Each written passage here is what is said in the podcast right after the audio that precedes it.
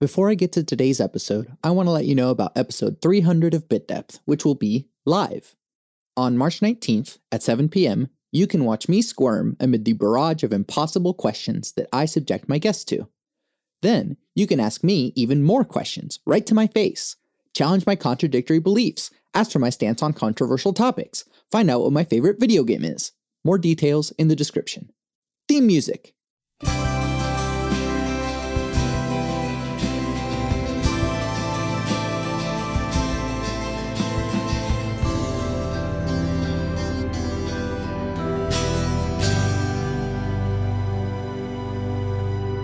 Family is a consistent theme in your music. Uh, mm-hmm. Not so much like why is that? We know family is important, but like, uh, yeah, uh, still, yeah, why?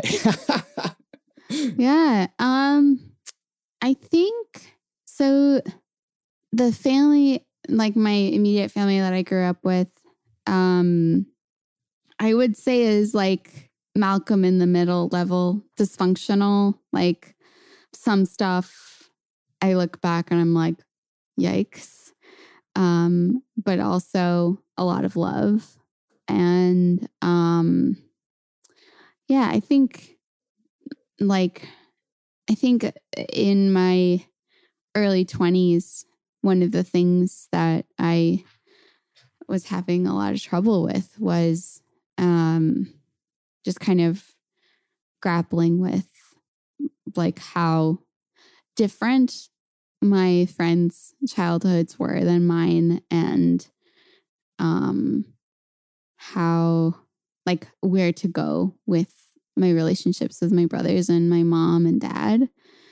And um yeah and i think there just was like a lot of stuff all at once. Um, my mom got sick with like a lung infection and then she got breast cancer and my dad was an alcoholic and my brother was doing heroin and um it just was like all at once. Yeah. Um my mom had breast cancer as well. Um she is still alive uh so uh like it is an amazing miracle and my mom's a superhero and so yeah i know what it's like to have a parent go through that. Yeah. Yeah it, it's interesting because like i have a hard time writing about myself or even like my own life. Um this album that i'm working on right now is it's called hypothetical and it's all just like stories. And like yeah i don't know what's so hard for me to like write about myself because it's not like there aren't stories, but it's more of like I don't I don't feel comfortable enough yet being like you need to hear about my life or something like the yeah, the the imposter syndrome or of like am i wasting your time by like putting my music in your face like the thing that every artist has to go through and like I I'm happy with these songs that I've written, even though they're not necessarily there are some in there that are like tangentially about my own life, but it's like I'm hiding it in stories, right? Yeah. Oh, totally. Yeah, like how you I guess get over that hurdle because I'm still there. yeah. Well, that reminds me of like what authors will say about like a memoir versus fiction, where they say like there's more of themselves in the fiction than there is in the memoir. like just it's hard. It's weird to look at your own stuff and like put it out in the world because you only have one side of each interaction. Um, but it still counts.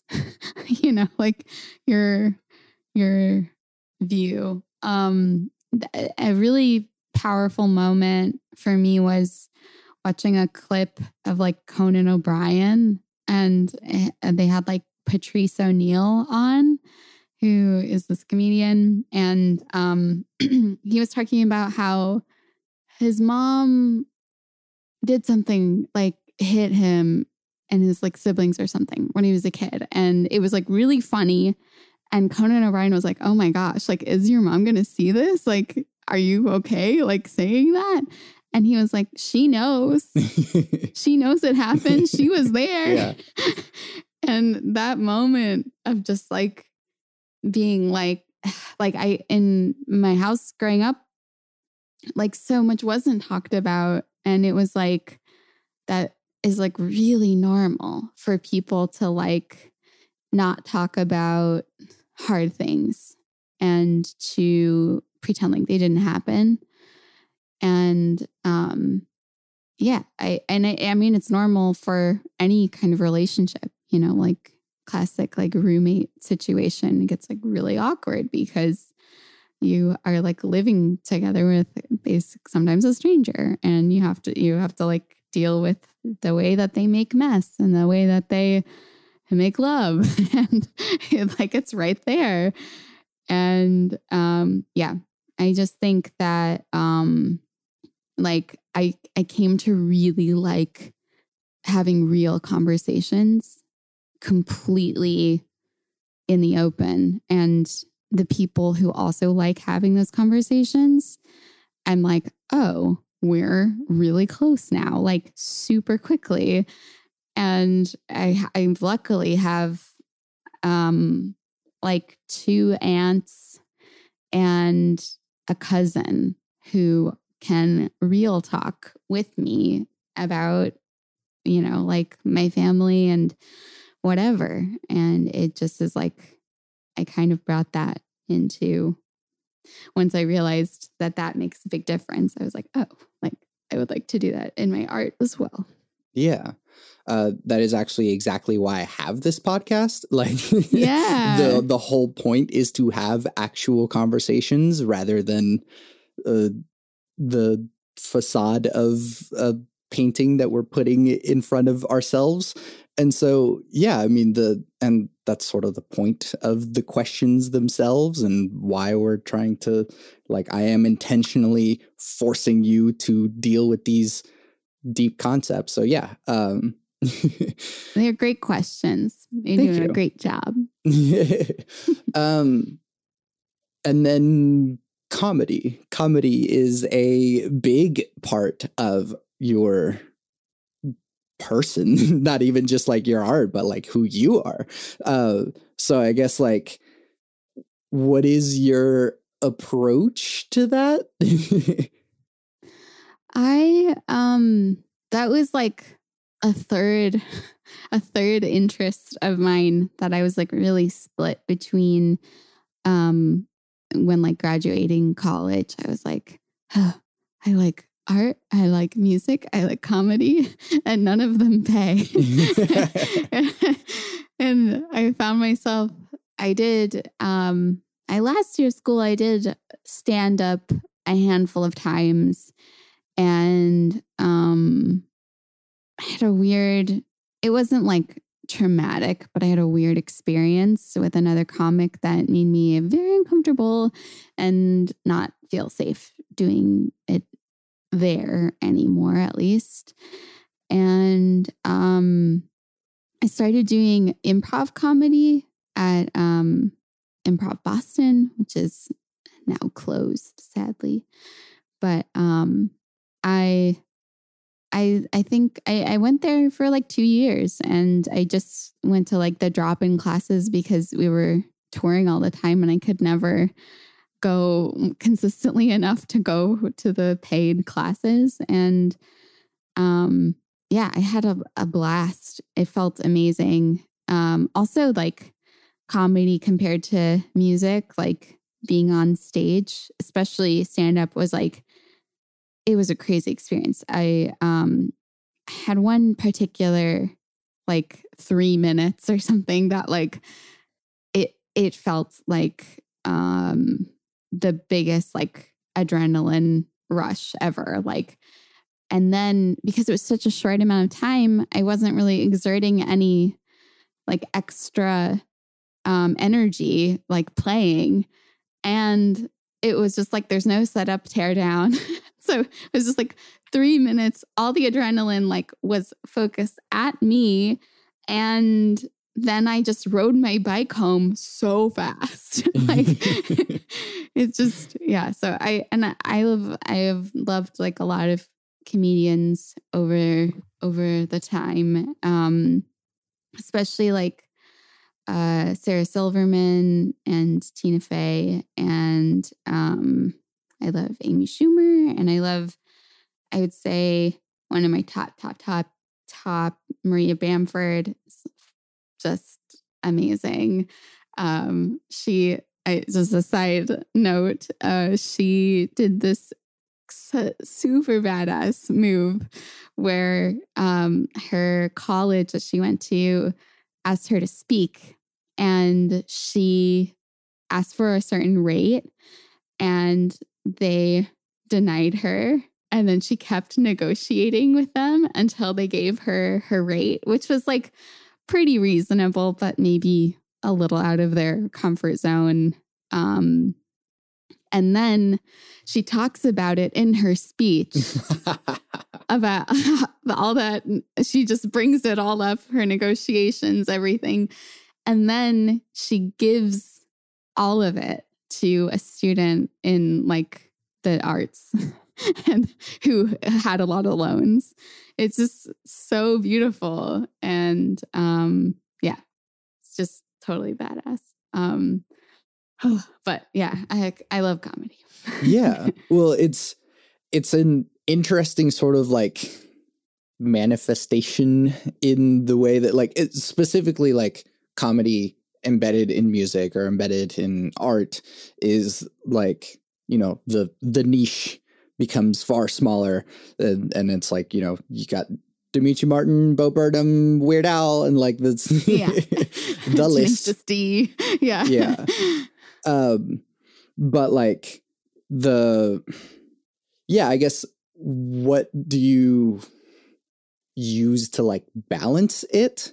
Because uh, I think in your music, it it's never um unintentional or like to to avoid something. In fact, that like the comedy only confronts the thing better than if you like confronted it with like the pure gravitas that it needed, you know?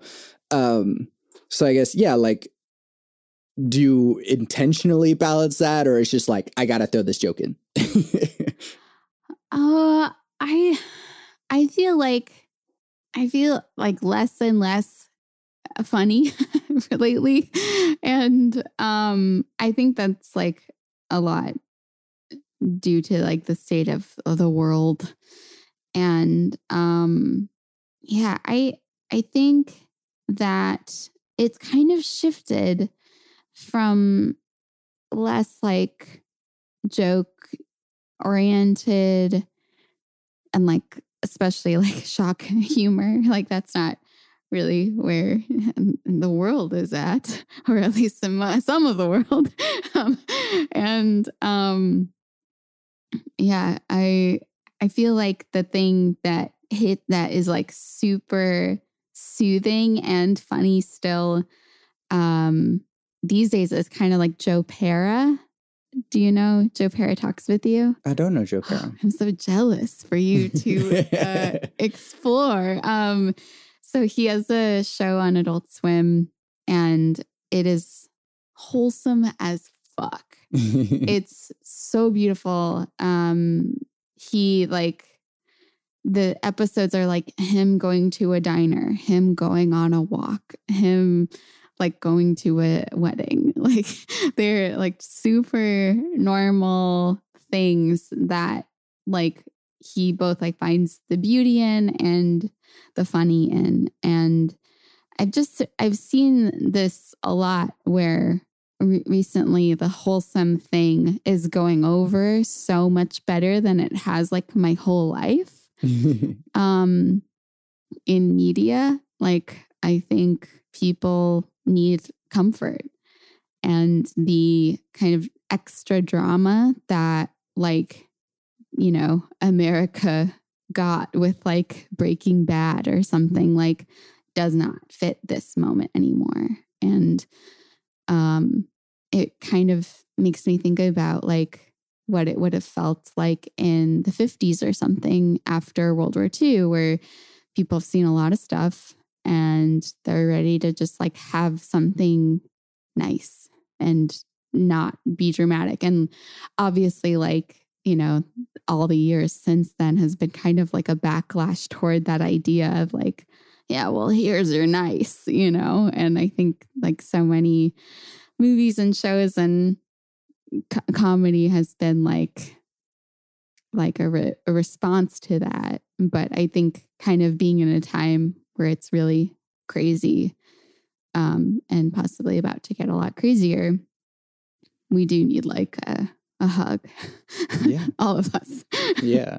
yeah Uh, it's only been like two hours since I've talked about metamodernism for you listeners. Uh, so, um, do you know about metamodernism? Has, like, okay, Mm-mm. so it's it's the like what now follows postmodernism, and we are in the era of metamodernism. And honestly, I think that like what you make and what Ben makes, what uh, Trust Fund Ozu makes. Like uh, we're this is like meta modernism in in its whole is that like it's not just about critiquing the state of affairs, um, which is what postmodernism was all about, but it's more about like acknowledging the water we're swimming in. And so like the metamodernism is more about like acknowledging the systems at play that we are within rather than just critiquing the systems we're noticing the systems themselves. And so uh, something that happens a lot in metamodernist media is that it like one it acknowledges itself as what it is uh, but it also intentionally fluctuates between uh, sarcasm or satire and pure uh, sincerity. And that it's like, it's not about, you know, pretending like you're above it all. It's that like we are in this and some of it is funny and also like terrifying. And instead of, you know, what would have happened maybe 10, 15 years ago of like, whoa, shit's fucked up. Let's just like laugh about it. Now it's like, shit's fucked up. Here we are. We're all fucked up about it. yeah Now let's laugh. Like, and so Yeah. like it's it's less about trying to avoid it or make fun of it, but literally just be in it uh and be sincere about it. And so um the there's like two moments that I think about um and I think the YouTuber Just Write talked about it or maybe nerd writer i forget who it was but uh the there's a moment in spider-man 2 the sam raimi one uh compared to the moment in doctor strange which is like basically the same like thematic moment which is in doctor strange he like puts on the cape and he's like let's do this thing basically. But like then the cape like starts wiping his face. And that's the movie being like haha we can't take ourselves too seriously right now. Whereas in Spider-Man 2, it's like Doc Ock comes and takes Mary Jane and he like is now realizing he has powers and he like, you know, puts on his glasses, can't see, and throws them down. The the glasses hit the ground in slow motion. You see like him clench his fist, and it's like real. And it's like, yeah, this is the powerful hero moment. But it's not ironic. It's not being like, oh, this is too cheesy. We can't like hold on to this moment. It's like, no, we're actually in this thing. And so I feel like metamodernism is doing both at the same time. It's not trying to laugh away the sincerity, it's trying to just be in the sincerity when it exists.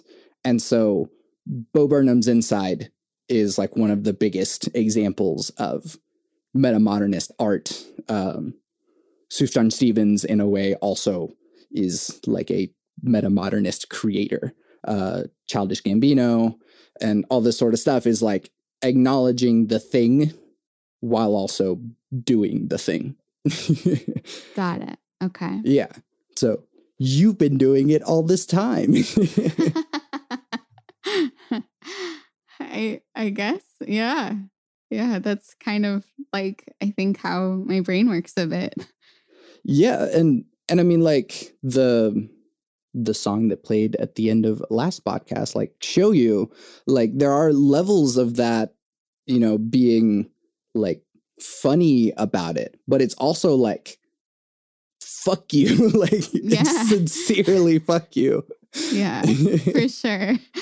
Yeah.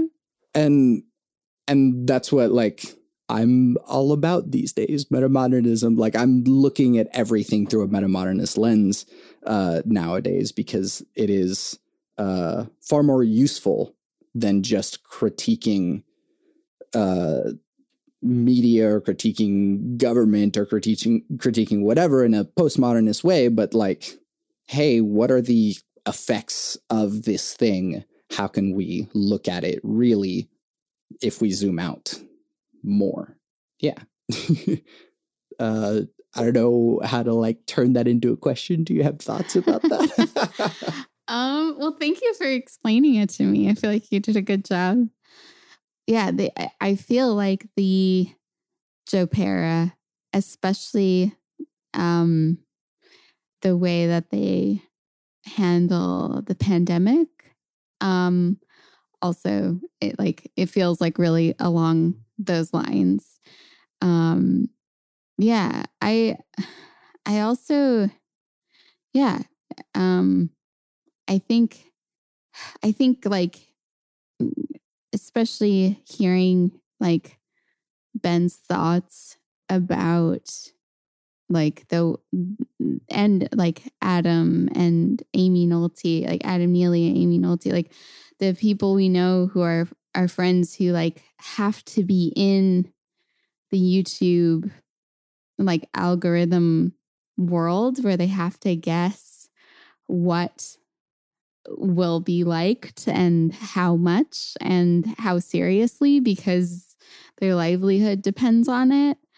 Um i feel like uh that whole way of thinking makes like first of all is like super unhealthy because um it's it's just it, just obviously you know like it sucks you know like having to predict like a thumbnail and a title that will get people to just watch your work um that you worked on really hard sucks. And and then also it's super unhealthy but there's no other like great alternative at the moment.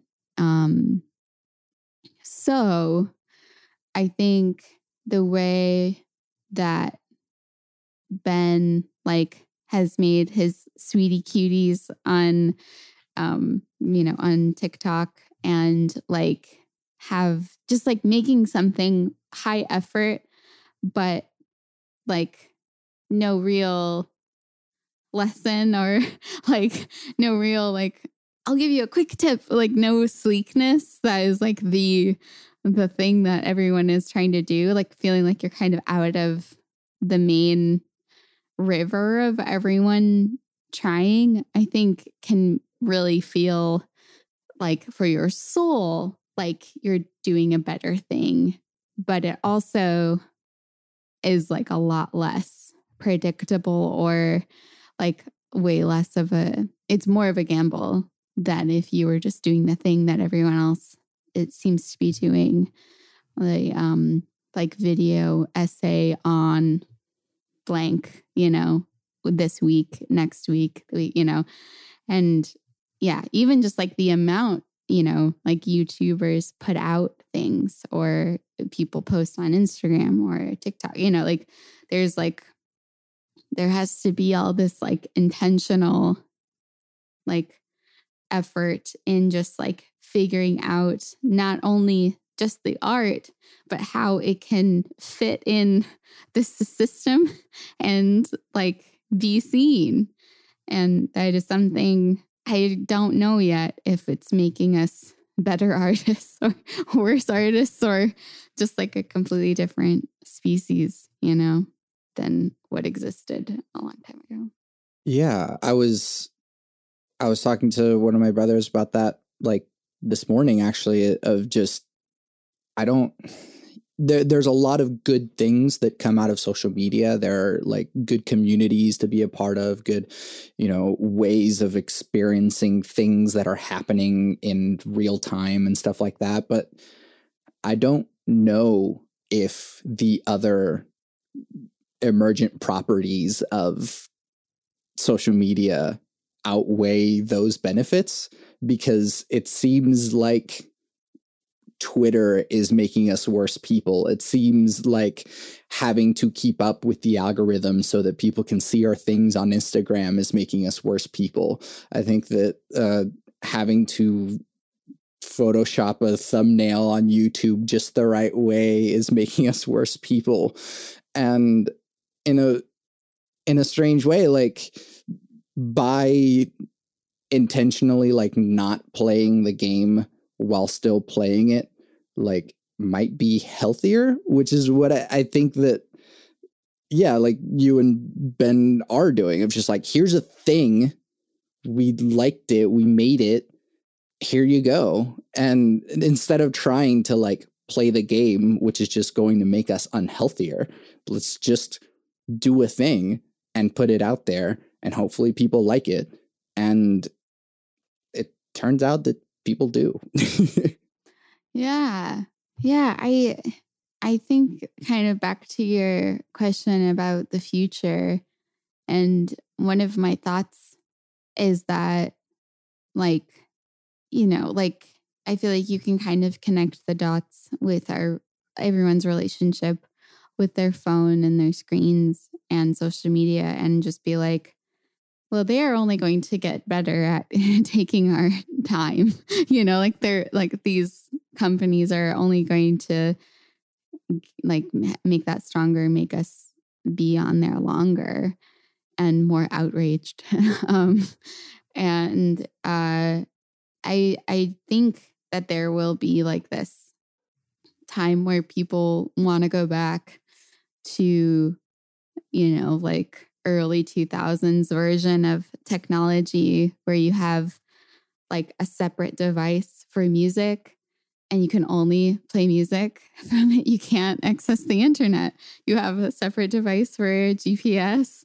You don't, you can't access the internet. It's just for that. And um, it's like the idea of like, you know, like intentionality of like, you know, like I think all of us experience all the time the like, oh, what was I going to do? Like, what did I start this two hours ago? I was going to do something.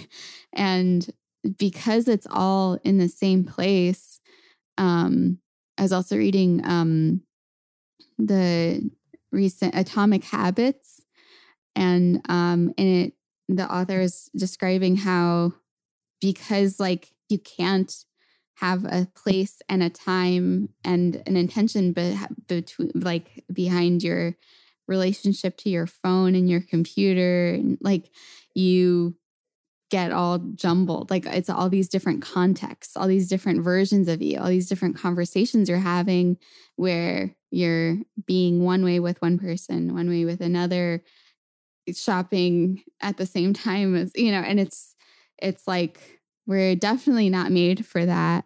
And like there are things we can do to kind of tease them apart and be like, I'm only going to use this device for these things. I'm only going to use this device. But I feel like even that is kind of beyond our willpower, mm-hmm. you know?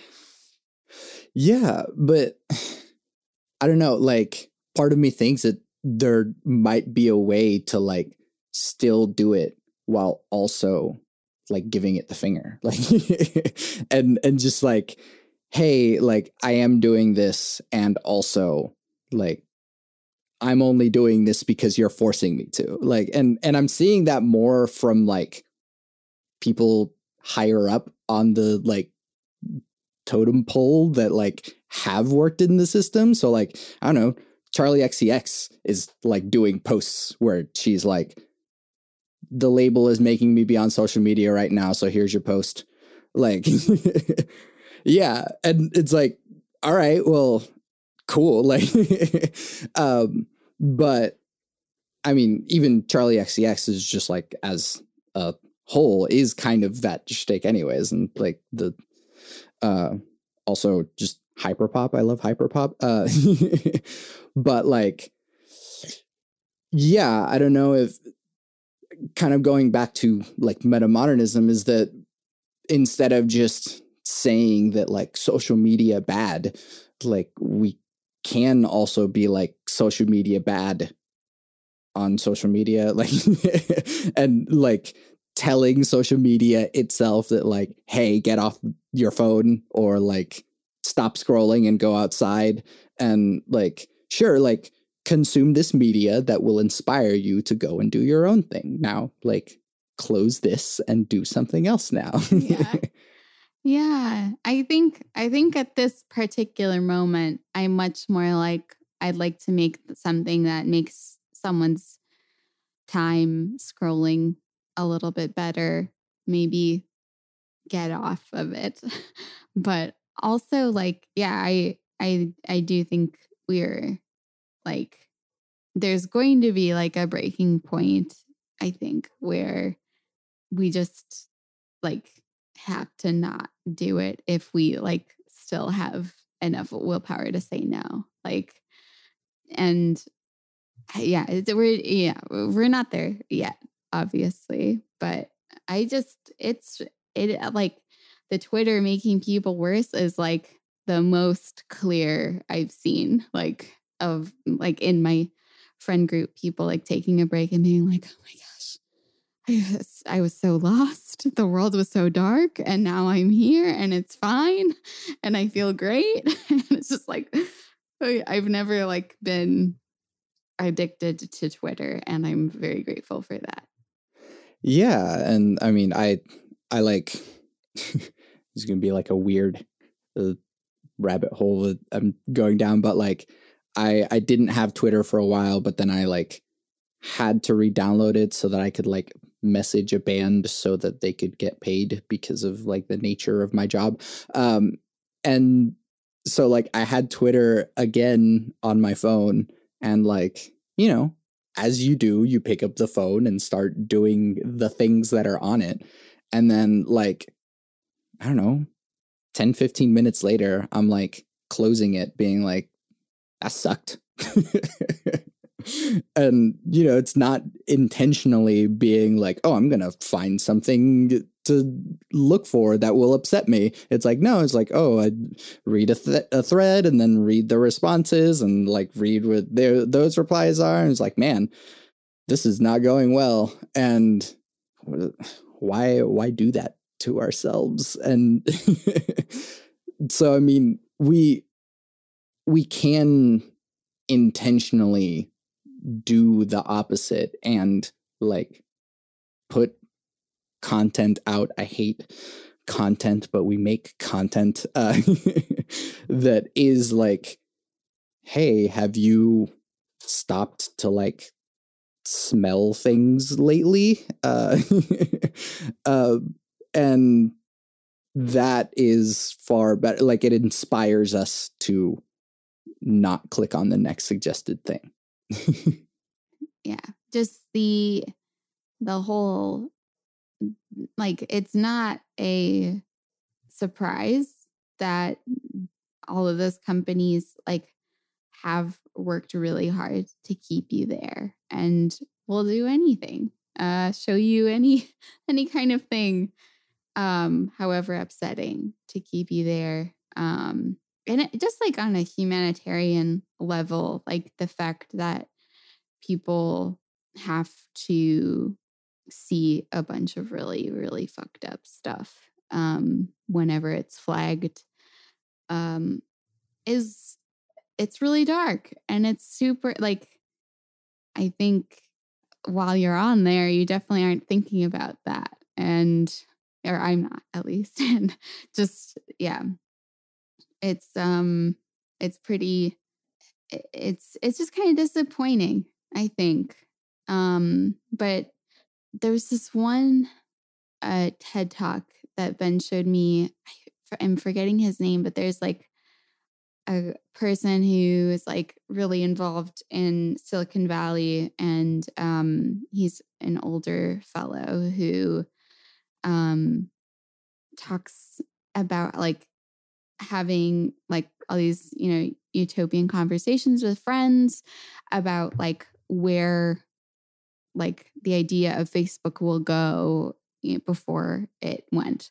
And um his whole thing was because the ads are free and driving all everything else like they're driving you to be you to stay there which means that they're going to encourage conflict um i feel like has so directly led to this point in time and it's awful and if just like google was you pay instead of it being free with ads um the whole thing would have shifted in a completely different configuration and it gets you know a little bit tricky because it's like you're going to make people pay for the knowledge that everyone should have and have access to when it's more like just you're paying so you aren't being fed ads and like that's the biggest difference and yeah.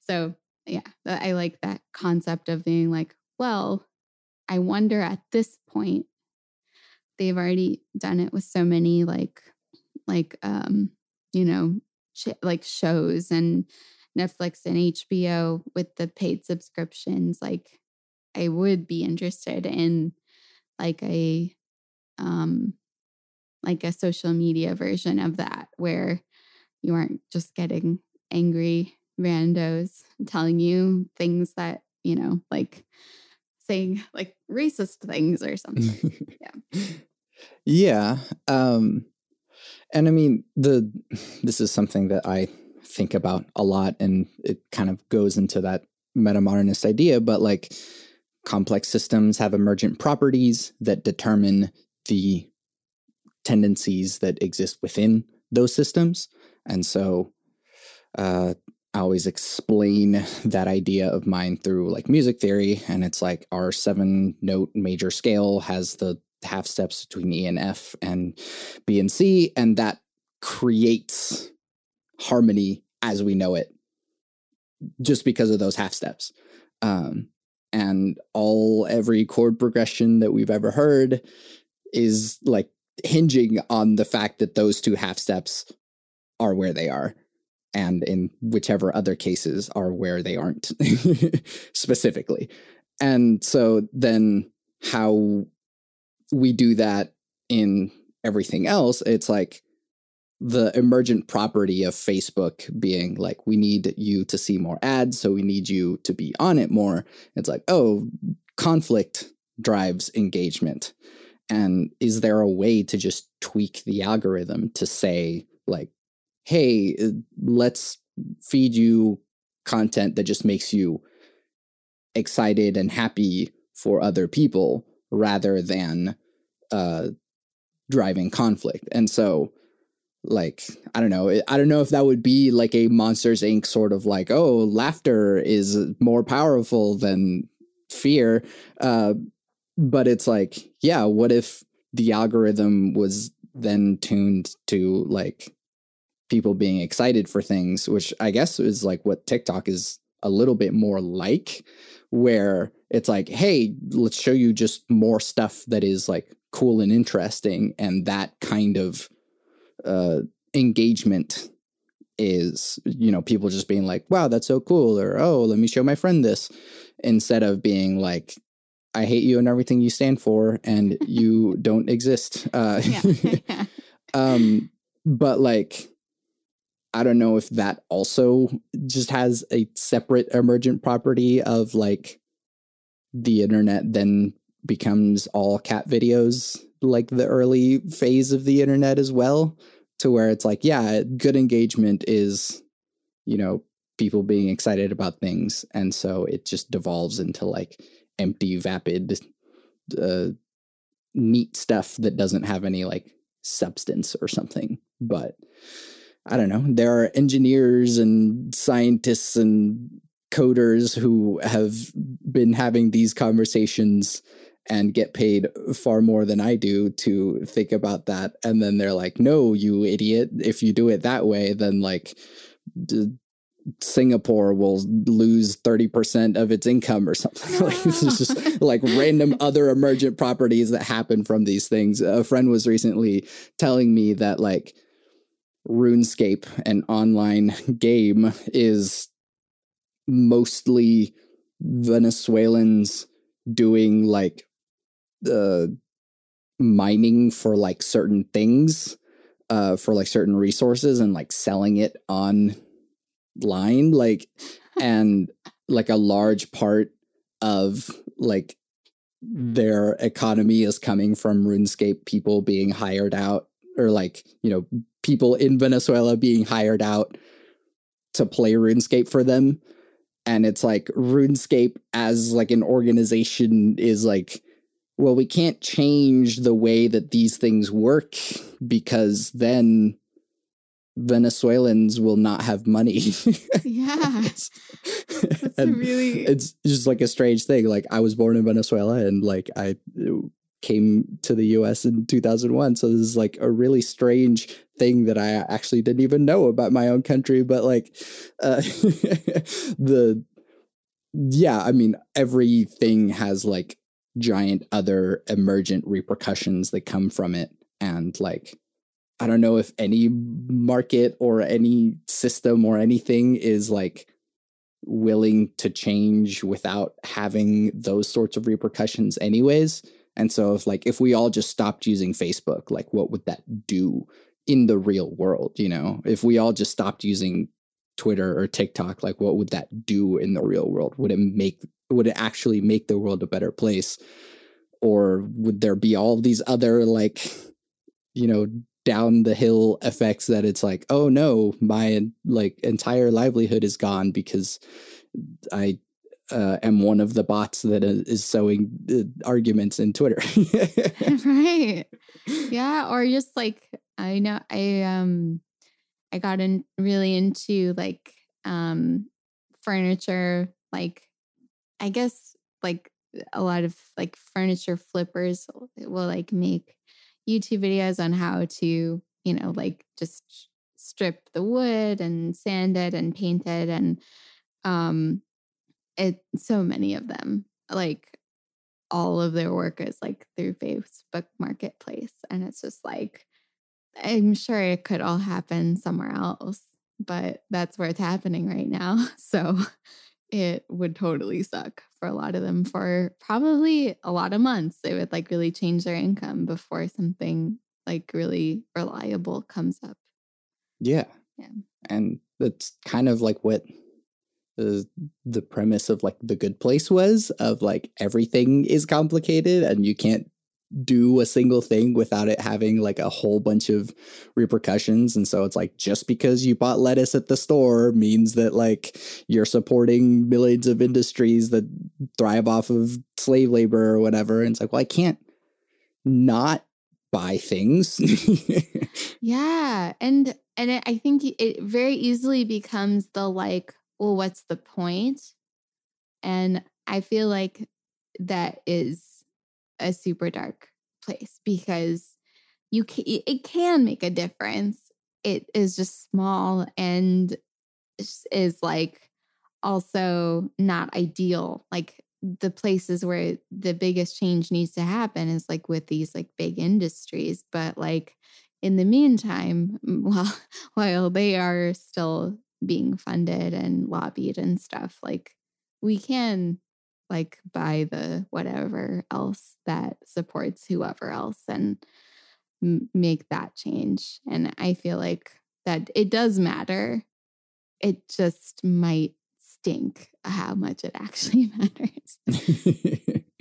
Yeah um the phrase uh act uh act locally think globally comes to mind, which is like, yeah, do something in your community that will eventually impact the rest of the world. But like, yeah, literally us ourselves like can't do anything about the rest of it. And maybe that that's one of the like illusions of social media is that like it makes us think that we are impacting something greater because it is like you know reaching more people but like there's nothing i can do about the war in ukraine.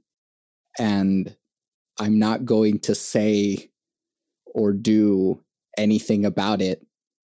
Like there's nothing i can add to the discourse that will make it any better or worse because i'm a musician in oklahoma. Like and so like yeah i can like maybe donate some money but like you know i'm also a musician in oklahoma and i need like whatever money i can get. So like you know sure what's the point but also like if i make my community my family my like the people around me better then that at least is a small fraction of the world that is better and if everyone does that it can maybe trickle out and sure but it's like what can we do?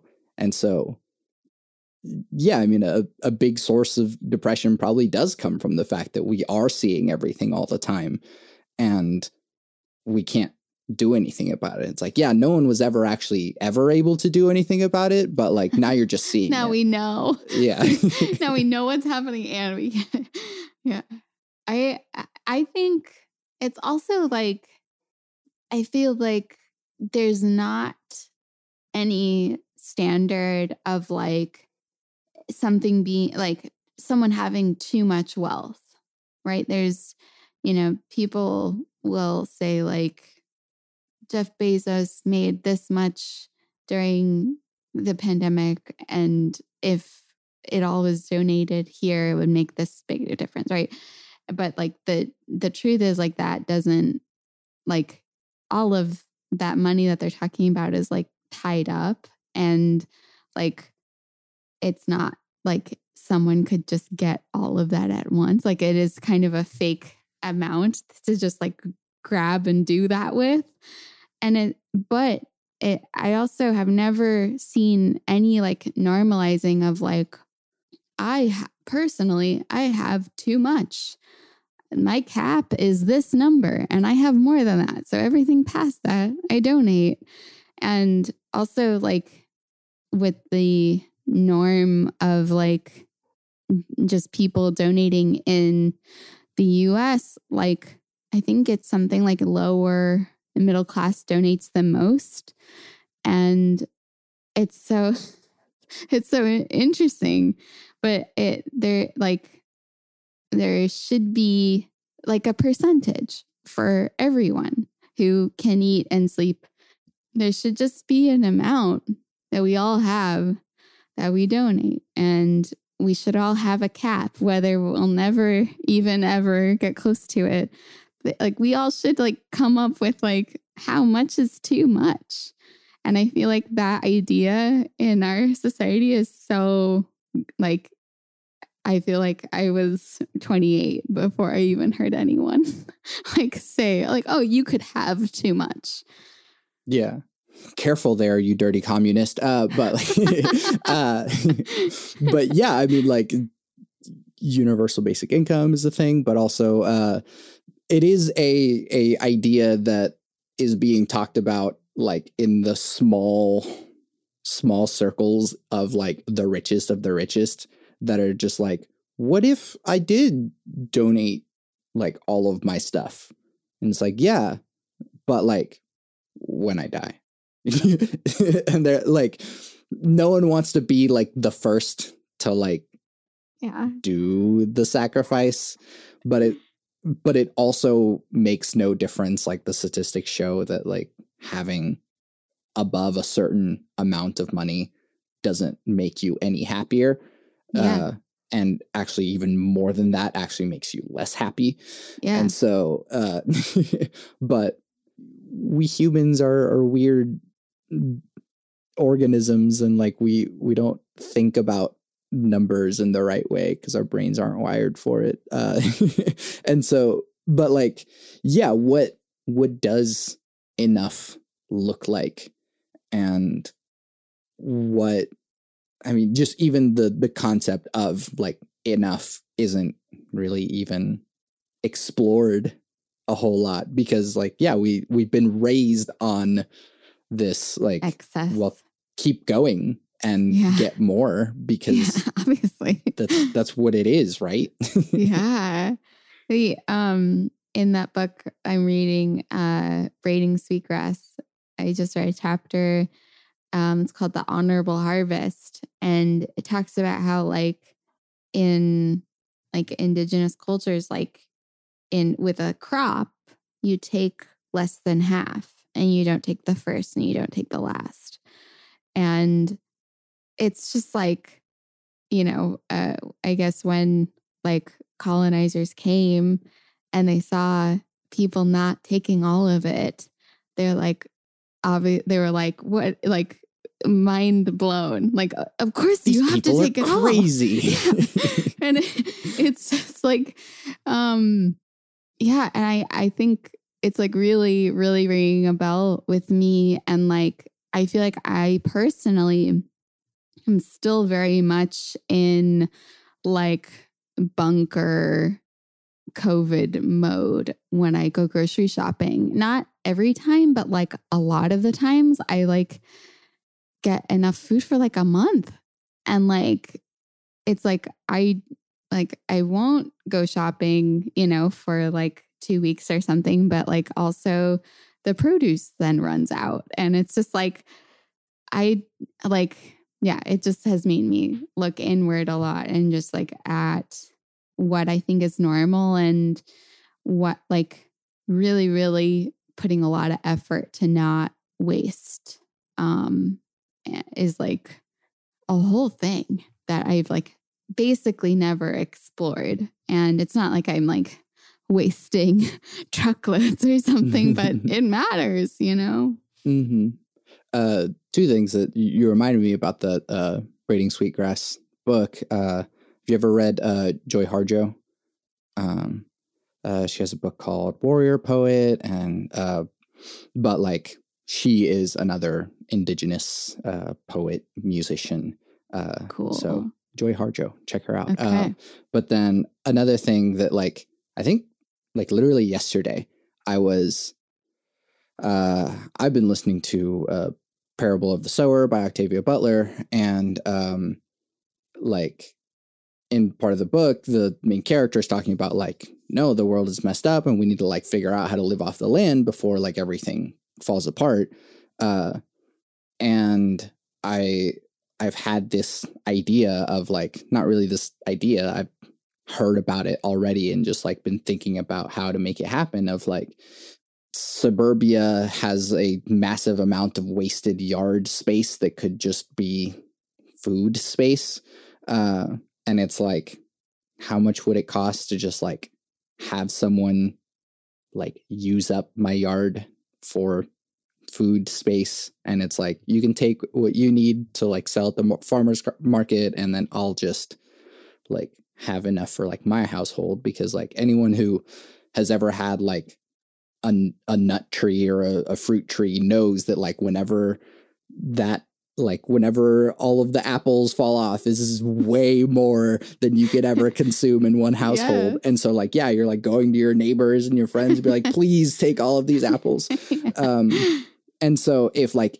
everyone did that we would have a completely decentralized agriculture market um and it's a thing that actually exists. Like people are are doing that and is uh like there are communities of people that like do their own growing but there's also like people that go around and just like farm in other people's yards um and it's like i'm not sure what the term for it is. I like talked to a friend of mine about it but like there's like woofing which is like people that like kind of just travel around and act as farmhands um and just like only get paid for by like hey can i like stay at your place or like park my trailer in your yard and then i'll just do all the work for you um but like there are these things around it exists or you could you know find someone that like can teach you how to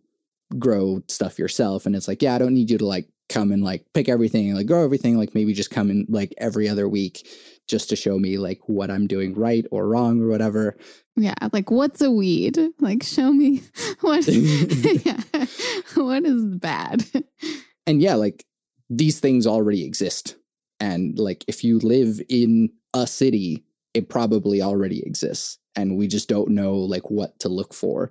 And yeah, so I mean, it's not that there's no way of doing it. Uh, I think that a little bit it's more of just like we don't know what to look for or we haven't even thought of the idea of like what that would look like since we moved almost every day throwing away like like the like stuff that could go in a compost i like i'm like ah, gotta start one. And like i yesterday I was looking up like like the types of worms and like they're like special worms like they're not even just like normal like earthworms. They're like these like manure type of worms red wigglers I, I read. And it's just like huh who knew? I'm probably gonna get a bunch of worms shipped or go pick some up at a store. And it's like oh yeah it's especially crazy like um uh today someone like talked to me at the grocery store, which was like not a normal occurrence, but yeah. uh, he was saying how like um uh, he's like talking about gas and saying that it's going to be ten dollars a gallon.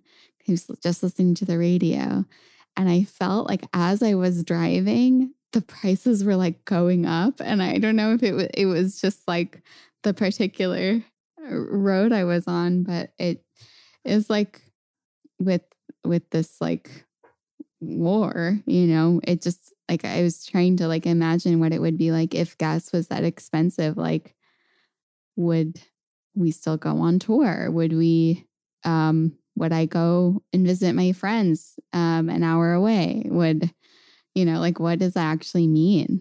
And it's very crazy. And it's never never too late to uh, start the compost in the garden. I think is basically what I what the conclusion I got was like. I got sure. this. yeah. And also, I mean, you could just like even without the compost, like you can just throw a banana peel outside into your garden. Like it's not going to hurt anything or anything. Okay. Like you can just do that. That's that. good point. And yeah. nature will take care of it. Like or my dog will at least. Sure, yeah. and I mean, yeah, like my wife and I do that all the time. Like if there's just like produce waste that we're not using, it's like, oh no, like the bread went bad. And it's like, all right. Whoa. Start outside. Birds will get it. Like whatever. That's good to know. Okay. I I will do that. Right. Cause I mean what what good is it doing in the trash, you know? ah, I feel like um the same part of my brain that like like like can really like figure out what to recycle also like just thinks ridiculous things about what should be trash you know like it's like going back to like kindergarten training just like ah like no like I, yeah like why would you throw the bread going bad in the trash? Like that's a much better idea. Yeah, yeah. Last thing, uh, what is something that you're watching, listening to, or playing, or whatever that you want other people to know about? Whether it's just like stuff that you're into, or stuff that your friends are doing, or whatever. Yeah. I feel like the the biggest things are Joe Pera talks with you and how to with John Wilson to both shows. I think both the uh, Joe Pera Talks with You has 15 minute episodes and How To with John Wilson has like 23 minute episodes, I think. And so they're both super short and just like they're really different from each other, but they're um they both have influenced me a ton. And um yeah, like like significant life changes and like ways I think about um like how to celebrate have come from Joe Pera talks with you. And um yeah. So can't can't recommend it enough. uh Jessica, thank you so much for doing this with me. Yeah. Once again, where can people find your things? Uh we got we got a Patreon, YouTube uh for Justice Cow, both of them Justice Cow is the name and um Spotify, Bandcamp, all that, you know, the streaming places.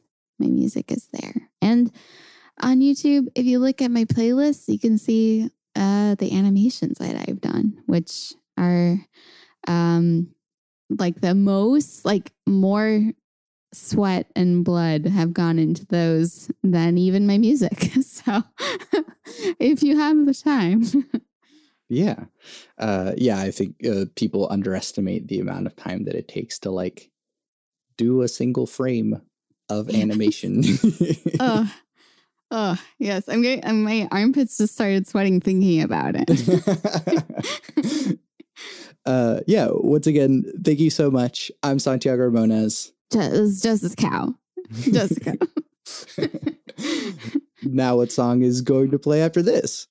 Uh, future. Sweet. Yeah. Thematically relevant. yeah.